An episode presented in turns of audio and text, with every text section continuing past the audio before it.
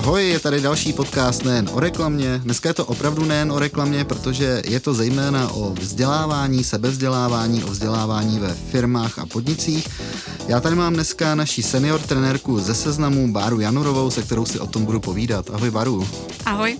Vítám tě tady a než tě představím a řeknu posluchačům, proč jsme si tě sem vlastně pozvali a na co si host vzatý, zajímalo by mě, jak se podle tebe pozná dobrý trenér, vzdělavatel? Co musí taková role persona umět dělat?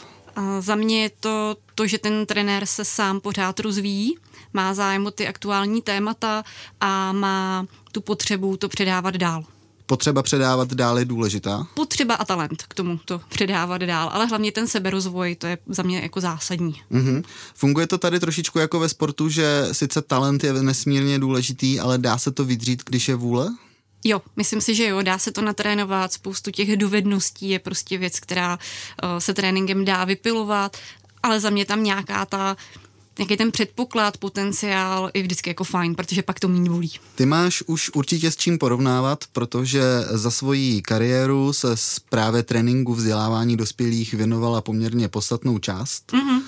V Seznamu pracuješ, myslím, že zítra to bude přesně 6 let, jestli se dobře pamatuju. Máš to dobře připraveno, ano, zítra mám 6leté výročí v Seznamu. A dá se říct, že za těch 6 let, co si pamatuju, tak nejenom já, ale mnozí stovky lidí prošly tvými školeními, kurzy. Seznam poměrně dost vzdělává. My jsme se o tomhletom bavili také v jedné z předchozích epizod s Milanem Friedrichem, mm-hmm. což je tvůj nadřízený, předpokládám stále, jestli se nic nezměnilo. Je to tak.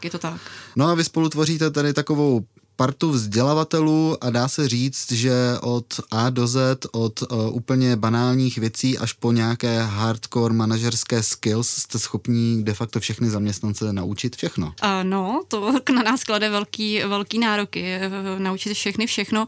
Je pravda, že ten záběr těch témat, těch tréninků a webinářů a workshopů máme hodně široký. Mm-hmm. Já jsem takhle široký záběr témat jasně v jiný firmě úplně neviděla, ve smyslu toho, že by si to ta firma obsluhovala interně. Samozřejmě externě se dá jako nakoupit úplně všechno, jasně. Ale my to máme opravdu jako interně velmi široký ty témata. Jak se ti to stalo, že se stala vzdělavatelkou dospělých? Proč ne děti, proč ti dospělí? Tak já odpovím na to, proč ne děti, protože bych na ně neměla trpělivost, pravděpodobně. Ale nikdy jsem to neskoušela, nějak jako se tím živit, takže těžko říct, ale nějak mě to jako nelákalo. A já jsem původně neměla vůbec v plánu být jako trenér nebo vzdělávatel nebo lektor. Mně se to stalo tak, že jsem postoupila ve firmě na vyšší pozici, byla jsem manažerka pobočky a tam jsem zjistila, že mě to nebaví. A řekla jsem, že to udělat nechci, protože to byly jenom papíry, byla to práce s lidma, byly to čísla, bylo to náročný. V té době jsem na to ještě neměla na takovouhle pozici, což jsem si nechtěla přiznat, protože to ego prostě bylo silnější v té době. Ale pak mě oslovili z oddělení vzdělávání tenkrát v té firmě, že už po mně další dobu pokukujou. Jsem si svoje lidi školila vlastně vždycky sama a tak jsme to zkusili a takhle to dopadlo a jsem za to ráda. Takže dá se říct, že ses mohla vydat dráhou kariéry manažera, postupně se prosekat do top managementu a dneska dělat něco úplně jiného, ale nebylo to ono, tak jste si řekli ne. A od té doby seš de facto v roli trenérky. Přesně tak, jo, ten původní v úvozovkách plán, já jsem teda moc plán neměla, ale odvíjela se ta kariéra tak, jo, spíš směrem do toho managementu a víc ty lidi a víc ty týmy a ne, že by mě to nebavilo, ale potom už nahoře ten vedoucí tý pobočky na mě bylo moc a vlastně to, co dělám dneska, mi vyhovuje mnohem víc. Tak to zase navážu na ten talent, o kterém jsme se bavili. Někdo si musel všimnout, že jsi měla talent, předpokládám nějaké andragogické vzdělání do té doby možná asi si neměla. Minimální. Já jsem si svoje lidi v týmech vždycky školila sama tak nějak jako intuitivně, protože jsme jednak neměli tolik trenérů, aby obsloužili všechny a zároveň jsem měla potřebu s tím týmem vlastně nějak pracovat. Andragogické vzdělání nemám do dneška, nemám na to titul, nemám na to školu, ale mám kurz zážitkové pedagogiky, rekvalifikační roční. Vlastně neustále si vlastně takhle sbírám nějaký ty kurzy a různý jako věci, abych právě kompenzovala to, že na toto vzdělání vlastně jako nemám prostě titul z andragogiky. Protože navzdory vzdělání z andragogiky nejdůležitější je zkrátka vždycky ta praxe kor, když řešíme specifický typ vzdělávání, což přece jenom jsou dospělí lidé, tam ta úskalí jsou trošku jiná než u těch dětí. A v těch firmách předpokládám to taky funguje úplně jinak než během, dejme tomu, školského systému, kterým jsme všichni prošli. My si to postupně spolu rozebereme, pojďme se zatím bavit o těch obecnějších věcech a pak posléze přejdeme k těm konkrétnostem. Tím, že už to děláš opravdu pár let a ne v jedné firmě a také se setkáváš s lidmi, kteří firmami procházejí, tak předpokládám, že máš alespoň teoreticky nějaké srovnání o tom, jaká je úroveň vzdělávání zaměstnanců v našich podnicích v České republice. Jo, to je dobrá otázka. Tak nějaký přehled mám, nechci říct, že mám přehled o celém trhu nebo jak je to ve všech firmách. Za mě je to jako firma od firmy. Jo, nebo já aspoň vidím to, že v těch firmách ta úroveň toho vzdělávání se hodně zvedla. Jo, za tu dobu, co to já dělám, to bude... jsem to nepočítala, ale je to něco okolo 10 let, tak se ta úroveň určitě zvedla. Jsou firmy, kde pořád jedou v úvozovkách takový ty 90, sednete si do místnosti, 8 hodin posloucháte lektora, jak mluví a nemá zdroje, nemá to ověřený, nemá žádný jako evidence-based zdroje a tak dále a říká to, co mu řekli, že má říkat, což za mě jsou takový ty 90. A potom jsou firmy, které to dělají naprosto skvěle, třeba jako my, ale jsou to jiné firmy, kde to vzdělávání jako hraje velkou roli a i ta metodika a i všechny ty témata jsou prostě dobrý. Mohla by si jmenovat konkrétní firmu, kdybys nepracovala v Seznamu, kde to je vlastně super, tak jaká by byla pro tebe alternativa? Tak myslím, že Alza taky si dá záležet na vzdělávání svých lidí. Mám známý na personálně v Heurece, kde dám konkrétní příklad, tak ta kamarádka, která tam dělá, říká, hele Baru, ty nemáš někoho jako na mindfulness, což je téma, který teďka jako rezonuje a je to za mě užitečný a přijde mi super, že jako ve firmě jako je Heureka se jako zajímají o téma, jako je mindfulness a jak vlastně dát zaměstnancům větší klid a vlastně náboje proti stresu a podobně, což mindfulness jako rozhodně je. Tak to je takový konkrétní příklad, směr, který mi dává vlastně smysl. Tak je dobře, že jsou tady ostrovy, kde se ke vzdělávání přistupuje, řekněme, velmi profesionálně a na úrovni. Nicméně asi bych řekl, že jich nebude zase tolik, že to je pořád dynamický odvětví, které se třeba rozvíjí. Jo, tak určitě se to vyvíjí. Samozřejmě jsou i firmy, které, a to je za mě ten, jako to nejhorší, co se firmě může stát z hlediska vzdělávání, že očekává, že už vlastně najme hotoví lidi a už nejsou potřeba vzdělávat a tak dále, což za mě není dobrý nápad, protože ten trh se hrozně rychle mění, potřeba těch různých dovedností se taky vlastně hrozně rychle mění a pokud si řeknu, že dneska najmu člověka, kterýho nebudu vůbec rozvíjet a vzdělávat a on mi tady bude nějakých x let jako fungovat dobře, tak to je za mě jako velmi naivní. Mohla by v tom hrát roli i situace na trhu práce s tím, že si firmy třeba začínají uvědomovat, že trh je probraný, lidí je méně, takže se začínají lidi vychovávat. Třeba vidím, že se hodně objevují v nabídkách práce třeba jako chceme juniora, nevadí, že nic neumíš, naučíme tě to, přijď. Má to svůj význam? Jo, já tam ten význam určitě vidím. Otázka je, co je motivací té firmy, jestli to je o tom, že on nechce nabírat seniory, protože je nechce platit a vlastně proto nabírá juniory, anebo je to ten záměr jako OK, pojďme nabírat juniory, pojďme si je vychovat tak, jak my potřebujeme, protože co si budeme, naše školství mnohdy nedává ty dovednosti, které na těch pozicích jsou potřeba. Takže proto je potřeba, aby ta firma si pak toho zaměstnance v uvozovkách vychovala, možná ho naučila nějaký jako specifický dovednosti, který jinde než v té dané firmě jako získat nemůže. Já věřím tomu, že ta motivace nabírat juniory je vesměs jako hezká. Jo, pojďme dát šanci těm, co teďka jsou motivovaní, vylezli z té školy a pojďme jim dát to, co my potřebujeme, aby uměli. Úroveň vzdělání se v českých firmách zvedá a co úroveň vzdělavatelů? Máte nějakou společnou platformu? Máš kde porovnávat kolegy, kteří se věnují stejné profesi? Konkrétně platformu těžko říct. Já hodně jsem třeba v nějakých skupinách na LinkedInu, kdy tam jako řešíme nějaký jako věci.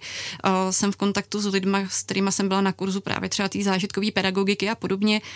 Za mě se ta úroveň taky zvedá, protože co si budem, ta potřeba toho vzdělávání se zvedá, takže pokud by se ty vzdělávatelé vlastně nezvedali tou úrovní, tak nebudou odpovídat té poptávce. Takže za mě jo. Jaká je konkurence na trhu v této pracovní pozici? No, je to asi všude stejný, jo, nebo je to stejný jako v jiných oborech. Pokud bychom dneska teďka tady vyhlásili tendr na vzdělávání, tak se nám přihlásí spoustu firem. Jo, různý kvality samozřejmě, s různýma cenama, takže ta konkurence tam samozřejmě je. A když obsazujete pozici ve vašem trenérském týmu, za těch 6 let už se to párkrát stalo, tak asi nejvíc vypovídající bude počet uchazečů, kteří se přihlásí do Seznamu, protože to už své jméno má. Tak kolik trenérů chce být trenéry v Seznamu? Tak tohle jsem se nezjišťovala, ale určitě těch životopisů, teď jsme nám to stalo za poslední dobu dvakrát, že jsme hledali novýho kolegu, takže těch životopisů přišlo jako fakt hodně. A otázka je relevantní, možná taková perlička, ten název té pozice trenér, jo? No, pokud se nepohybuješ v tom daném oboru, tak někdy to je jako zavádějící, jo? Takže se nám třeba přihlásili lidi, kteří prostě trénujou atlety někde, jo, a vlastně si nepřečete to popis té pozice, ale zájem o to je. A nestálo by za to možná zvážit rebrand a přestat vám říkat trenéři a začít vás konečně nazývat kouči, jak by to mělo třeba asi být podle terminologie? Jo. No, to tady právě ti budu oponovat, protože já to třeba nemám ráda, když mi někdo říká, že jsem kouč, protože vlastně kouč nejsem. Já nemám koučovací výcvik ucelený, nemám na to certifikát od ICF, což je za mě podmínka toho, abych já o sobě mohla tvrdit, že jsem kouč. Byť koučuju, na konzultacích to používáme, umíme to, nemám na to ten certifikát, proto nechci říkat, že jsem kouč.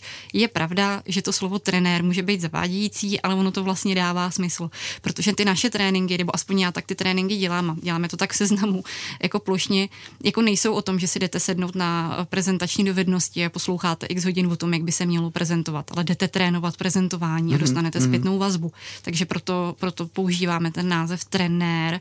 Možná bychom si mohli říkat jako lektoři nebo něco takového, ale myslím si, že jako stačí vysvětlit prostě náplň té pozice a všem to je jako jasný, co děláme. Zase pokud se ti přihlásí atletický trenér na tuhle pozici, tak by možná sám potřeboval nějaký trénink. Možná ano, ale byla to fakt jako výjimka, nestává se to jako pravidelně a mně to přišlo jenom jako vtipný, taková perlička, že i to se děje. My jsme se pobavili společně teďka o tom, jak vypadá úroveň vzdělavatelů, jak vypadá úroveň vzdělání, ale pořád jsme doma.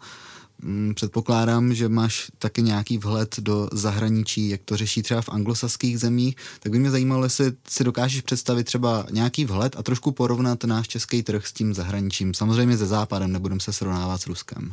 Jo, no, to ne. A úplně vhled, jak to funguje jako interně v těch zahraničních firmách, vlastně nemám. Jo? A samozřejmě vidím, nebo za mě je jako užitečný sledovat na LinkedInu i ty zahraniční firmy. Myslím si, že v zahraničí je to většinou o tom, že se opravdu najímají externě ty lidi. A co si teda myslím, že se v zahraničí hodně děje, že to vzdělávání a rozvoj těch zaměstnanců hodně na sebe bere ten manažer.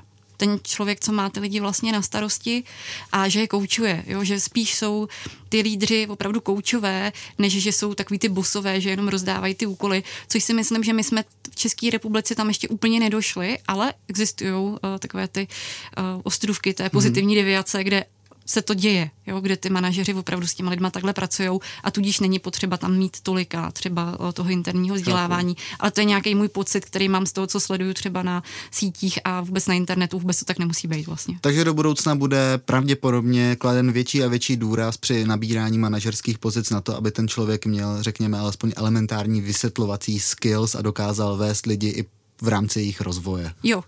Já to řeknu možná za sebe. Já kdybych si nabírala manažery do své firmy nebo do svého týmu, tak bych po nich vlastně chtěla určitě nějaký ten skill toho umět těm lidem něco vysvětlit, umět je něco naučit a nějakým způsobem je rozvíjet, protože to je jedna z těch zásadních manažerských rolí, vlastně posouvat ty lidi, protože už víme, že ten trh se posouvá, ty dovednosti je potřeba vylepšovat a pokud ten manažer tenhle skill nemá, může to být jako náročnější. Říkala jsi, že hodně čerpáš z LinkedInu, že tam máte své skupiny pracovní, přece jenom ten trh není zase tak velký, abyste se neznali. Kromě LinkedInu máte třeba nějaké konference, setkávají se andragogové, trenéři, vzdělavatele, dospělí, navštěvuješ taková místa?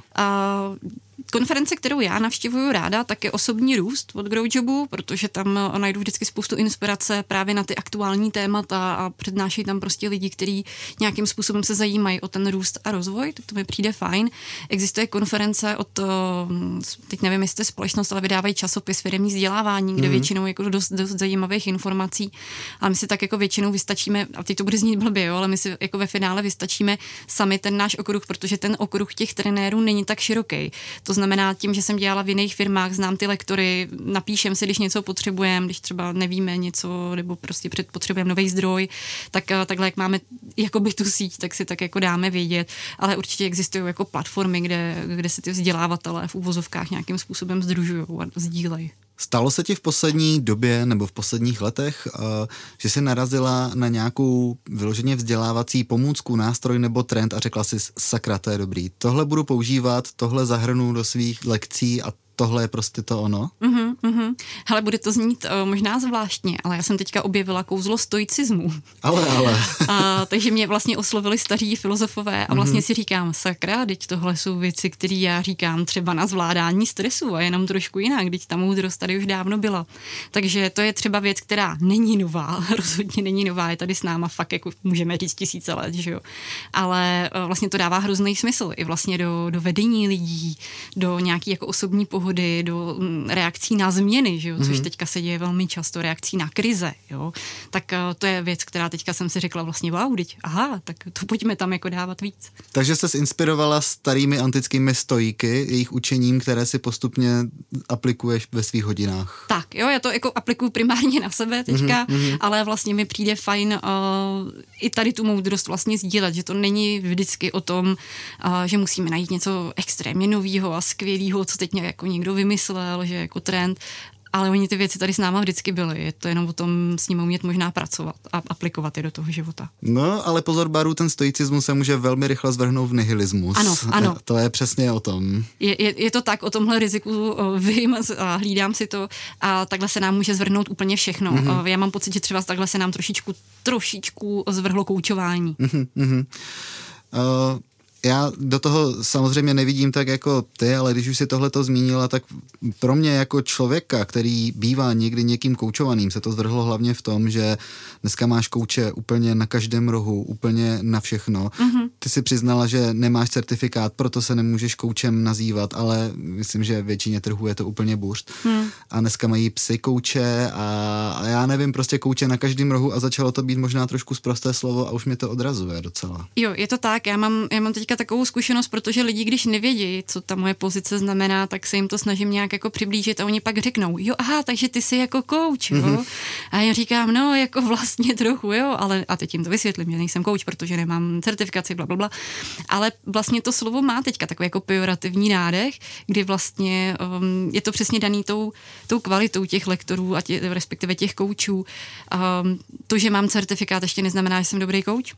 To, že umím dobře koučovat, neznamená, že to můžu dělat za peníze, protože nemám certifikát, je tam jako spoustu faktorů, takže kdybyste se jako chtěli najít nějakýho kouče, tak za mě je první věc se podívat, jestli má nějaký výcvik, jaký, jo, jestli to je něco, co je známý, nebo je to prostě něco, co vzniklo včera, jestli má certifikát od ICF a kolik má odkoučováno, ideálně nějaký recenze.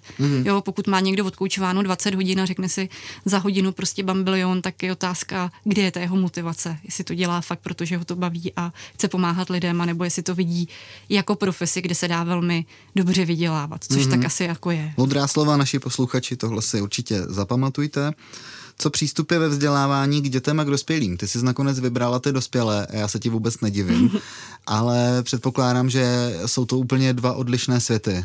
Asi jo, za mě jako jsou pro mě rozhodně, abych děti jako vzdělávat asi jako nechtěla, říkám, já bych na to neměla tu trpělivost. Na druhou stranu ty principy toho vzdělávání, třeba děti versus dospělí, tak velmi často platí, jo. A mám pocit, že spoustu vzdělávatelů si to třeba úplně neuvědomuje, anebo se to snaží nějak potlačit z nějakého důvodu, protože třeba takový učení zážitkem skvěle funguje na děti. Jasně, co si vyzkouším, tak to si pamatuju, ale ono to skvěle funguje i na dospělí a je to vlastně to jediný, co funguje. Jo, takže vlastně ty principy škola hrou a podobně, já to aplikuju i na dospělí, byť si to třeba občas ani neuvědomujou, že hele, teď si hrajem a vlastně se tím něco učíme, zkoušíme nějakou dovednost. A co třeba motivace? Já jsem úplně na základce v mnoha ohledech motivovaný teda nebyl, na Gimplu už vůbec ne. Dospělý přece, když přijde na ten kurz, tak asi už je tam z nějakého důvodu. Jo. Já vidím chybu v tom školství našem, nebo nevím, jestli jako chybu ve školství, ale ta motivace těch dětí mnohdy v tom vzdělávání není o touze něco vědět a znát a umět, ale je to o touze dostat jedničku, o touze dělat přijímačky a je to vlastně jenom o tom hodnotícím systému, což je otázka, jestli je dobrá ta motivace, já to nevím. Jo, to je prostě otázka možná jako na zodpovězení jinými, ale nevím, jestli jako je správná motivace chtít dostat jedničku a to je to jediný, proč to dělám, anebo by ta motivace mohla být, abych věděla něco o dějinách. Jsem třeba nesnášela dějepis, protože moje motivace byla dostat jedničku, protože ten učitel byl naprosto hrozný. Napsal na tabuli látku, my jsme si ji opsali, měli jsme si ji našpratat na spaměť a další hodinu se z toho zkoušelo. Takže nějaký jako souvislosti, kontexty historické a podobně, tak já vlastně jako vášeň k té historii nacházím teprve dneska, kdy si říkám, že to je docela zajímavý. A teď ta motivace, přesně, dospělej chce, tak se jde učit, jo, čtu si knížky o historii, ale jako dítě tam ta motivace nebyla. Takže jako jo, jak říkáš, ty dospělí tu motivaci už mají třeba někde jinde.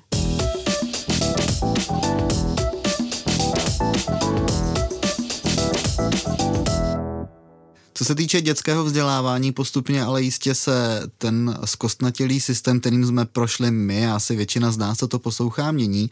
Mění se systém hodnocení, mění se systém učiva, způsob, jakým se vykládá tohleto učivo a dá se říct, že se ten systém pomalu ale jistě začal transformovat. Děje se něco takového i u vzdělávání dospělých? Já doufám, že jo.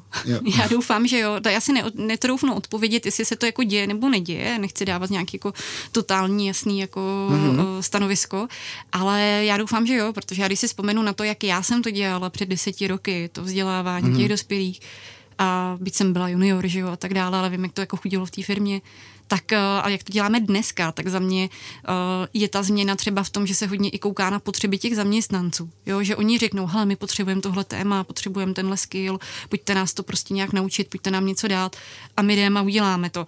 A dřív mi přišlo, že to bylo hodně na sílu směrem k té pozici, jo, ty lidi potřebují umět tohle, tak šéfové řekli, pojďte se naučit tohle. Jo, tam třeba tu změnu pociťuju, že se víc jako hledí na potřeby těch zaměstnanců a je to víc bráno ne jako nutný zlo, jo, jít někam na kurz, ježišmarja, jo, co tam budu dělat, ale že to je víc bráno jako benefit, jo, že třeba firma, která nemá zajištění vzdělávání vůbec a nějak se o to jako nezajímá, nezabývá, tak za mě jako ztrácí kredit v tomhletom. Já tu otázku zkusím ještě položit trošičku z jiného úhlu. Mění se typ učiva, děti už se neučí letopočty, ale učí se pracovat s technologiemi, díky kterým letopočty dokážou rychle získat. A stejně tak, předpokládám, se mění i skills toho, co by měl umět zaměstnanec. Tak by mě zajímalo, jestli se vypozorovala nějaké zásadní věci, které jsou důležité pro zaměstnance 21. století, bez čeho se neobejdeme za příštích 5, 10, 30, 50 let. Co bychom se měli začít učit? Jo, rozumím. To jsou takový ty metadovednosti, jo, nebo jako meta skills. A já věřím tomu, že my už tomu směřujeme tady v Seznamu, doufám, že i v jiných firmách. To jsou takové dovednosti, které opravdu v té budoucnosti budou nutné. Za mě příklady. Za mě je to třeba kritické myšlení.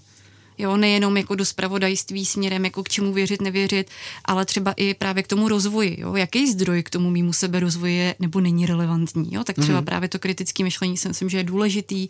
Zároveň je to přesně nějaký jako skill, dovednost učit se.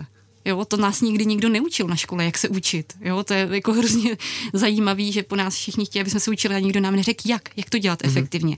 A spousta z nás používala naprosto špatný, neefektivní metody, jo, podtrhávání textů, opakované čtení, to už dneska víme díky vědě, že to nefunguje, že to jako nezvyšuje množství naučené látky, nebo nezvyšuje to už vůbec pochopení, že té látky.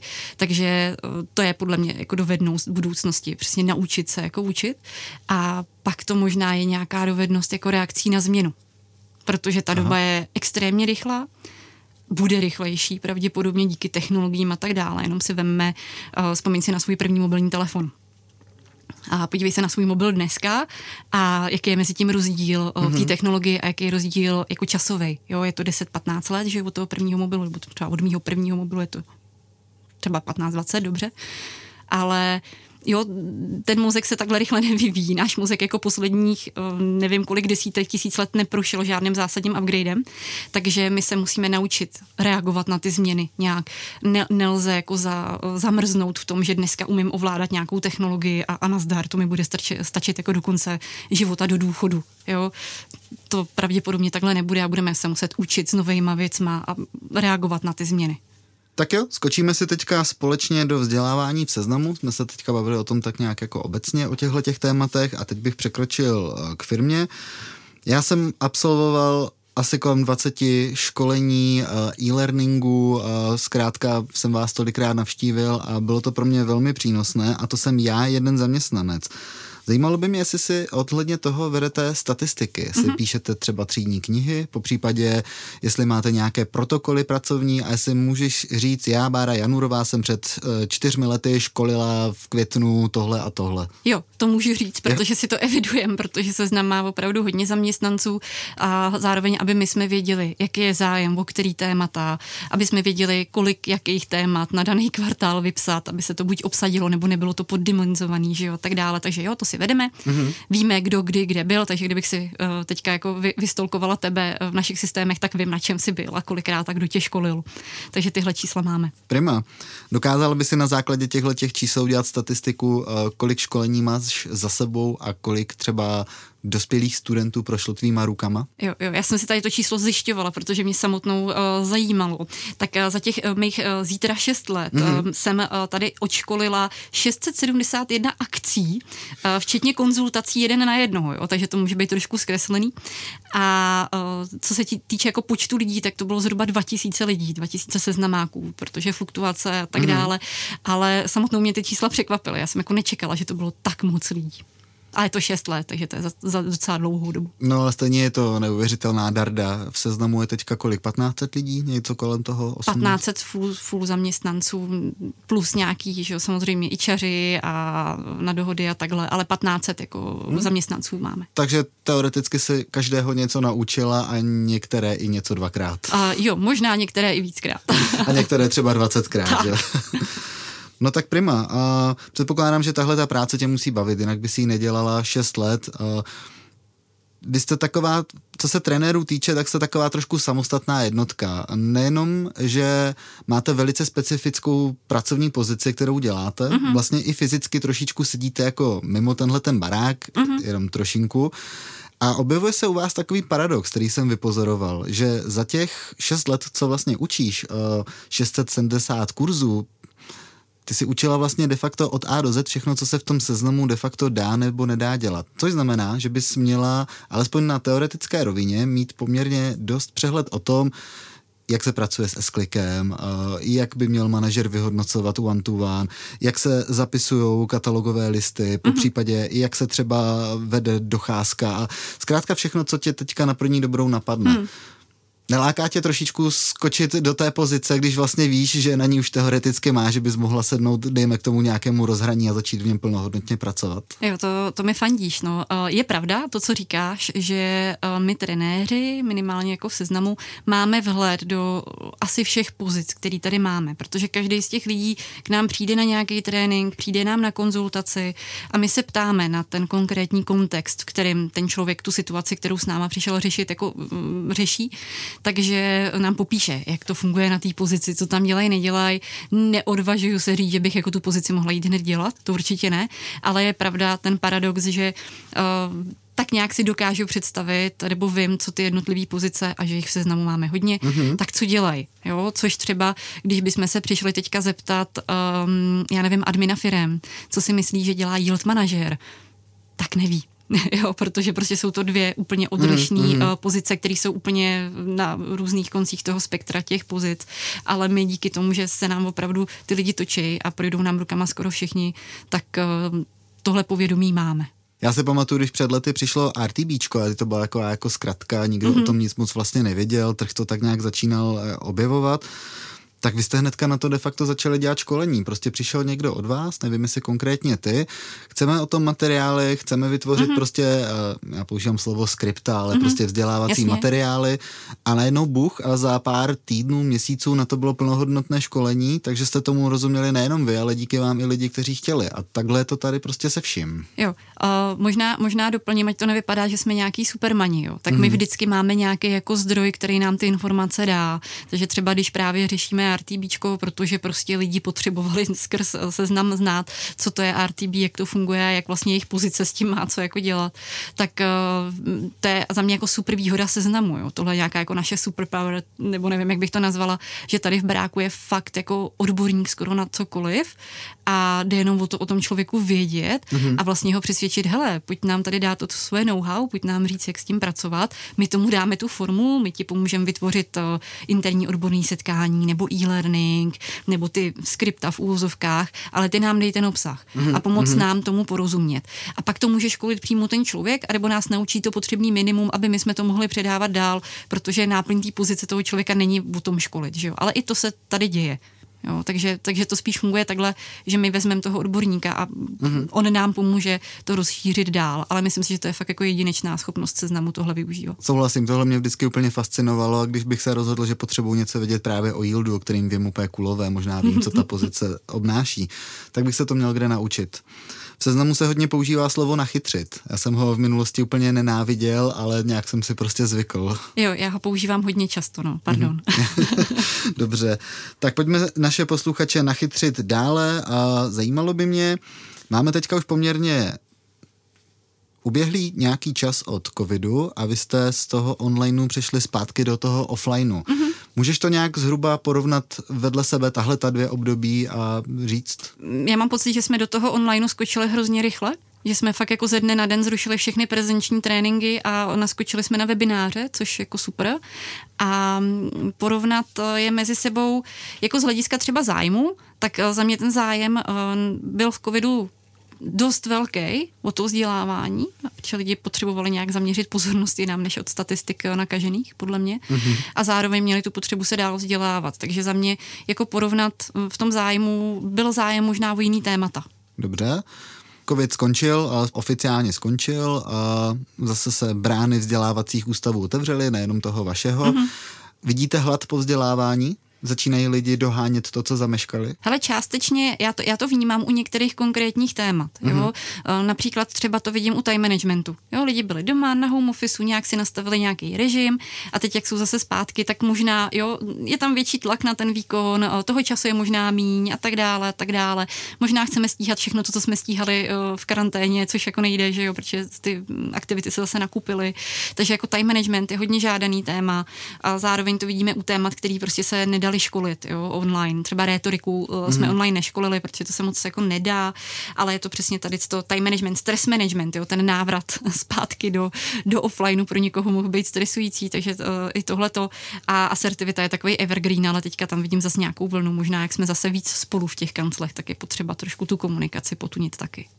Když projdu vaším vzděláváním, kurzem, zkrátka projdu vašima rukama, dostanu od vás nějaký certifikát? My certifikáty nedáváme. A byť bychom mohli asi. A u některých věcí to děláme, u nějakých jako ucelených jako ročních rozvojových programů speciálně na míru pro to dané oddělení, tak tam nějaký certifikát určitě jako možný je a ty dáváme, ale nedáváme vlastně certifikát za každý to školení. Otázka, jakou váhu by ten certifikát měl, já říkám jako my trenéři, jo, ne my Bára, ale já když teď tak budu mluvit za sebe jako za Báru, tak já si myslím, že ten certifikát, vlastně jakýkoliv certifikát, je otázka, jakou má hodnotu, protože za mě je pak ta hodnota to, že to umím.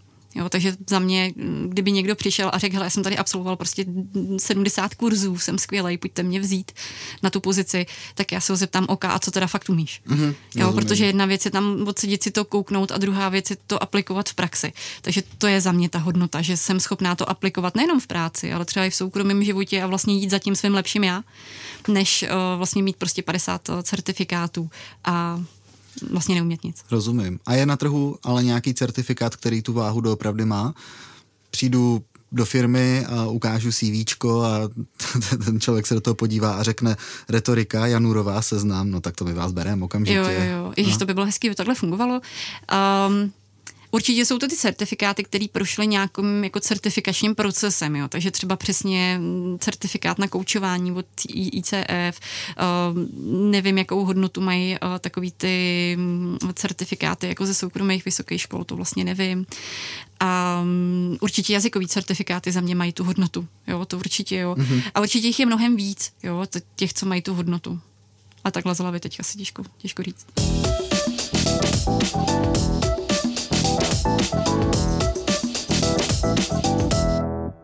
Není to o certifikátech, je to o vzdělání a o vědomostech, které ten člověk má. Když nemáš takovou možnost jako my, že se můžeš vzdělávat u skvělých trenérů v Seznamu, tak ti zbývá ten seberozvoj. To je poslední téma, o kterém bych si dneska s tebou chtěl popovídat. Ty jsi hodně orientovaná na seberozvoj, píšeš o tom i vlastní blog, uceluješ své malé velké myšlenky. Mohla bys nám představit svůj blog? Jo, ráda, děkuju. A tak můj blog, jak už jsi říkal, jak se jmenuje Malé velké myšlenky, a vzniknul v koroně, jo? Je to takový jako moje korona baby. Já už jsem nad tím blogem přemýšlela hrozně dlouho, protože přesně tady v Seznamu říkám nějaké věci, které doufám, že lidem pomáhají žít lepší, spokojenější, naplněnější život a líp pracovat. A říkala jsem si, že občas je škoda, že nemůžu nikam dát. Jo, a že je třeba nemůžu nikam napsat. Já jako radši píšu, než že bych třeba natáčela podcasty nebo videa. Tak jsem založila takový blog, kam píšu tady ty seberozvojové tipy, ať už jsou to na nějaký konkrétní témata. Já se teďka hodně hrabu nejenom v tom blogu v tématu time managementu, ale jsou tam i třeba nějaké jako moje úvahy, takový jako blog posty, prostě klasický, ale většinou tam dohodně jako směrem k něčemu, co vám jako pomůže, nebo co by mělo těm lidem, co to čtou, pomoct třeba se zamyslet a jít za nějakou jako svojí lepší verzí. Tak určitě doporučuji, navštivte, jsou tam zajímavé myšlenky. No a pojďme do toho sebevzdělávání. Existuje nějaký recept na to, jak se efektivně sebevzdělávat? Je to opravdu pro každého? Měl by každý člověk nějakým způsobem se rozvíjet po nějaké stránce? Já si myslím, že jo. A není to o tom, že jako každej by se měl teďka tady jít jako učit prezentovat nebo pracovat se svým časem. Jako každej z nás potřebuje něco jiného. A to je za mě ten jako ultimátní tip, jo? Jako návod vlastně na sebevzdělávání a vlastně vědět, kým chci být, jo? Nebo mít nějakou tu vizi, kam chci dojít, jo? Nebo jak ten život chci žít, protože pokud chci prožít život v klidu, ale jsem prostě nenapravitelný cholerik, tak možná bych mohla pracovat se svýma emocema a v tomhle směru se třeba nějak rozvíjet a podobně. Jo? Takže takový ten ultimátní tip je vědět, kam chci jít, jako definovat si to, a to samo o sobě není jako vůbec jednoduchý, dát si nějakou osobní vizi, nastavit si nějakou cestu, po který chci jít. Dospěje sám člověk k tomu, že se chce sebevzdělávat, anebo třeba je potřeba nějaký prvotní impuls, který tě nastartuje k tomu? Myslím si, že je potřeba občas obojí a podle mě, pokud nedojdete k tomu, že je potřeba se sebou něco dělat v nějakých životních situacích, tak pak přijde ta varianta B, kdy vás někdo nakopne. Jo, mně se to třeba stalo. Jsem za to jako hrozně vděčná, že mi tenkrát moje skvělá mentorka Elena Zborníková prostě řekla, hej, tohle školíš. No to neškol, to je hrozný. A došlo samozřejmě k obrovskému bloku, jako WTF, proč mi to ta paní říká, víc se známe 2 dny, jako co si to dovoluje, hrozně jsem se blokla, ale vlastně díky bohu za to, jo, protože mě to opravdu nakoplo k tomu jít tu svůj profesi dělat jinak a přemýšlet nad těma věcma jinak. Takže je potřeba obojí, podle mě. Buď si na to člověk přijde sám, anebo dostane ten kopanec zvenčí, který je ale extrémně užitečný. Naše epizoda třeba teďka někomu udělala kopanec. Někdo si to doposlouchá, řekne sakra, já se půjdu sebevzdělávat. Co by měl ten člověk udělat? Jaká je ta prvotní analýza toho, abych nevzal první knížku, co mám po ruce, neznudilo mě to za 2 dny a zase jsem to zahodil a smůla. Jo, a tak já tady možná použiju velmi neoblíbenou otázku na pohovorech. Kde se vidíte? Kde se vidíte za 5 let? Jo? Ona se ta otázka podle mě jenom špatně interpretuje, jo? Že každý si řekne, ježišmarja, proč se mě na to ptají, tak jako já nevím, jestli tady za 5 let budu pracovat. Ale ta otázka opravdu má jenom smůlu v tom, že se blbě používá, blbě se interpretuje, protože za mě je to otázka přesně na to, jak já chci žít, jo? Jakou já chci mít budoucnost. Možná ještě lepší otázka je, kým chci být, jo? Jakým člověkem. A ve chvíli, kdy na tohleto mám nějakou odpověď, tak tam jsou nějaké věci, které si můžu dostudovat, naučit se a podobně. Zabývá se někdo studií seberozvoje? Je nějaké médium, které třeba tohleto zkoumá, vydává nějaké statistiky? Nevím, jestli statistiky, ale určitě těch studií na to, co jako funguje, nefunguje, je jako dost. Třeba zrovna na to, jestli mít osobní vizi má nebo nemá význam, tak jako je spousta studií, které jako říkají, že to je opravdu užitečný je. A za mě s tím třeba hezky pracuje Growjob, kdy oni vlastně cokoliv dávají do toho směru sebevzdělávání, tak k tomu mají nějaký evidence-based věci. Já se to snažím dělat taky, byť nemám možná takový prostředky jako oni, ale taky u těch tréninků máme nějaký jako vždycky evidence-based zdroje, který kteří říkají, hele, tohle, co vám radím, jsem si nevycucala z prstů, ale máme tady na to nějaký jako studie a analýzy. Takže jako je toho spousta, nevím, jestli je nějaká ucelená instituce, která to dává, jako hele, tady to máte. Mm. Málo kdy vám tyhle věci někdo dá uceleně na zlatém podnose, je to hutý tvrdý dřině si to najít. No. Ty máš docela ráda školu Petra Ludviga, jsem to za ty roky už vypozoroval. A já vím, jakože Petr Ludvík bývá občas jako kontroverzní osoba, kor teďka jako po covidu. Na druhou stranu, já nevím o jiný osobě na českém trhu ve vzdělávání, když se budeme bavit o vzdělávání, která, nebo když se nebudeme bavit o Petrovi, ale o té jeho firmě, jo, v Growjobu, tak kdo vlastně to dělá takhle jako poctivě v úvozovkách, že k tomu opravdu dává ty evidence-based důkazy. Ono je to možná tím, že jako netíhnu jako k Petrovi, ale spíš tíhnu k té formě toho, jak oni to dělají. Jo, protože pro mě je důležitý, když někomu něco říkám, že to není v úvozovkách bullshit, ale že to je něco, co jako může fungovat. A oni jsou témata, kdy si řeknete, hele, tak to je přeci jedno, jestli to je vědecky podložený nebo není, ale pak jsou témata, kde to sakra může člověku uškodit, jo, třeba takový jako stress management, může, jo, už být takovej jako citlivý na tady ty věci, takže za mě je to jako důležitý, že to dělají takhle na základě nějakých jako evidencí a že mají jako všechno ozdrojovaný, protože ne každý to takhle dělá. Takže kritický racionalismus. Jo. To tě k tomu vede, protože všechno je nějakým způsobem podloženo a neprůstřelné tím pádem. Neprůstřelný to je taky otázka, protože všude je jako dobrý mít nějakou zdravou skepsi, jo, vždycky to všemu věřit tak na 98%, ale jo, jako pro mě je důležitý vědět, z čeho jako vycházejí.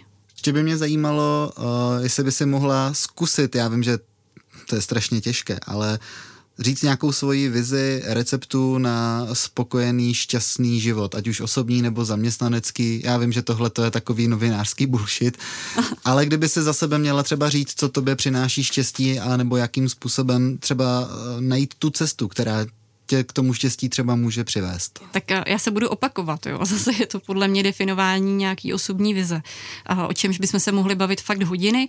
Na mém blogu, tam mám sérii článků na tohle téma, tak jako mrk, můžete se podívat, ale za mě je to zase vidět, kam jako jdu a po jaký cestě chci jít a prostě podle toho si to namodelovat, jo. Takže třeba, když bych měla odpovědět na tu otázku, co mě dělá jako spokojenou, tak já zjišťuju, že třeba nejlepší pocit mám na konci dne, kdy jsem nějakým způsobem opravdu naplňovala tu svoji osobní vizi. Příklad, dneska dopoledne jsem měla trénink na kritické myšlení a mediální gramotnost a já vím, že tohle má smysl. Takže já mám pro dnešek jako v úvozovkách mise splněno. Jasně. A i kdyby měli ty lidi rozeznat jeden jediný hoax a pomoci jim to líp se rozhodnout, tak za mě jako super. Jo, a to je ten důvod, proč třeba já dneska můžu říct, že se cítím fakt spokojeně. Jasně, můžeš se podívat do zrcadla a říct si, něco jsem udělala, povedlo se to. Jo. To já zatím ještě nemám, ale až dotočíme tuhle epizodu, řeknu si, udělal jsem svět o trošku lepší, protože si nás pustili lidi a třeba se začali díky tomu více sebe rozvíjet a sebe vzdělávat. Doporučila bys, když jsem zmínil podcasty, nějaké podcasty, které sama posloucháš, které tě třeba motivují a vzdělávají? Jo, tak Deep Talks, jo, zase Petr Ludvík, pardon, ale spíš kvůli těm hostům, jo, já jako si myslím, že on má fakt jako super sítě, jako lidí, s kterýma se zná a ty hosti jsou prostě zajímaví a jsou různorodí. Pak mám hodně ráda poslední dobou Kanárky v síti, což je super prostě podcast o algoritmech a o fake news a podobných jako věcech. Takže to doporučuju kort v dnešní době, prostě, kdy nevíme, čemu věřit, tak tohle je super podcast. A co je takovej, nebo respektive kdo je takovej můj informační dealer, když se ptal na ty zdroje, tak to jsou kluci z Brain Yard. Jo, to jako pecka, protože zase mají to prostě nějakým způsobem vědecky podložený a za mě jsou to jako úžasný kluci, který jako wow, jo, jako všechna čest za to, co dělají a ty podcasty jsou hrozně zajímavý. Takže máte tady teďka alespoň pěkný výčet věcí, které by vás mohly posunout někam dále. Baru, teď nás poslouchá rodina, kamarádi, kolegové z práce, zaměstnanci a nebo lidi z trhu. Je něco, co bys jim chtěla říct? Máš teďka jedinečnou příležitost. Wow, počkej, tak to je otázka, nad kterou musím popřemýšlet. To je jako velká tíha na mě. Co vzkázat? Hele, rozvoj je důležitý, no. Tak i kdyby to bylo o tom, že se jenom zamyslíte nad tím, jako kým chcete být zítra a co pro to můžete udělat, tak za mě tohle je ten první krok. No, jak chci fungovat, kde chci být, kým chci být. A ten seberozvoj prostě tam může být i v takhle jako jemný míře. Není to o tom přečíst 100 seberozvojových knih za rok, poslechnout hodiny podcastů a podobně, ale je to možná jenom o tom zastavit se a popřemýšlet si, žiju ten život, který vlastně žít chci? To je dobrá otázka. Baru, já ti moc krát děkuju, že jsi dneska s námi přišla popovídat do epizody. Dneska jsme si hodně povídali o vzdělávání v Seznamu, ale taky o vzdělávání obecně na českém trhu. Pověděli jsme si něco o tom, jak přistupovat k seberozvoji a myslím si, že to nejenom mě, ale posluchače posune určitě hodně dál a jsem vděčný, že jsi dneska přišla si se mnou popovídat. Já jsem moc vděčná za pozvání, děkuju. Děkuju moc krát a děkuji i vám, že jste si nás opět pustili. Doufám, že tato epizoda byla pro vás tak přínosná jako pro nás. Budu se na vás těšit zase s dalším zajímavým hostem v podcastu Nejen o reklamě. Já jsem Martin Jandora a všechny vás zdravím. Ahoj.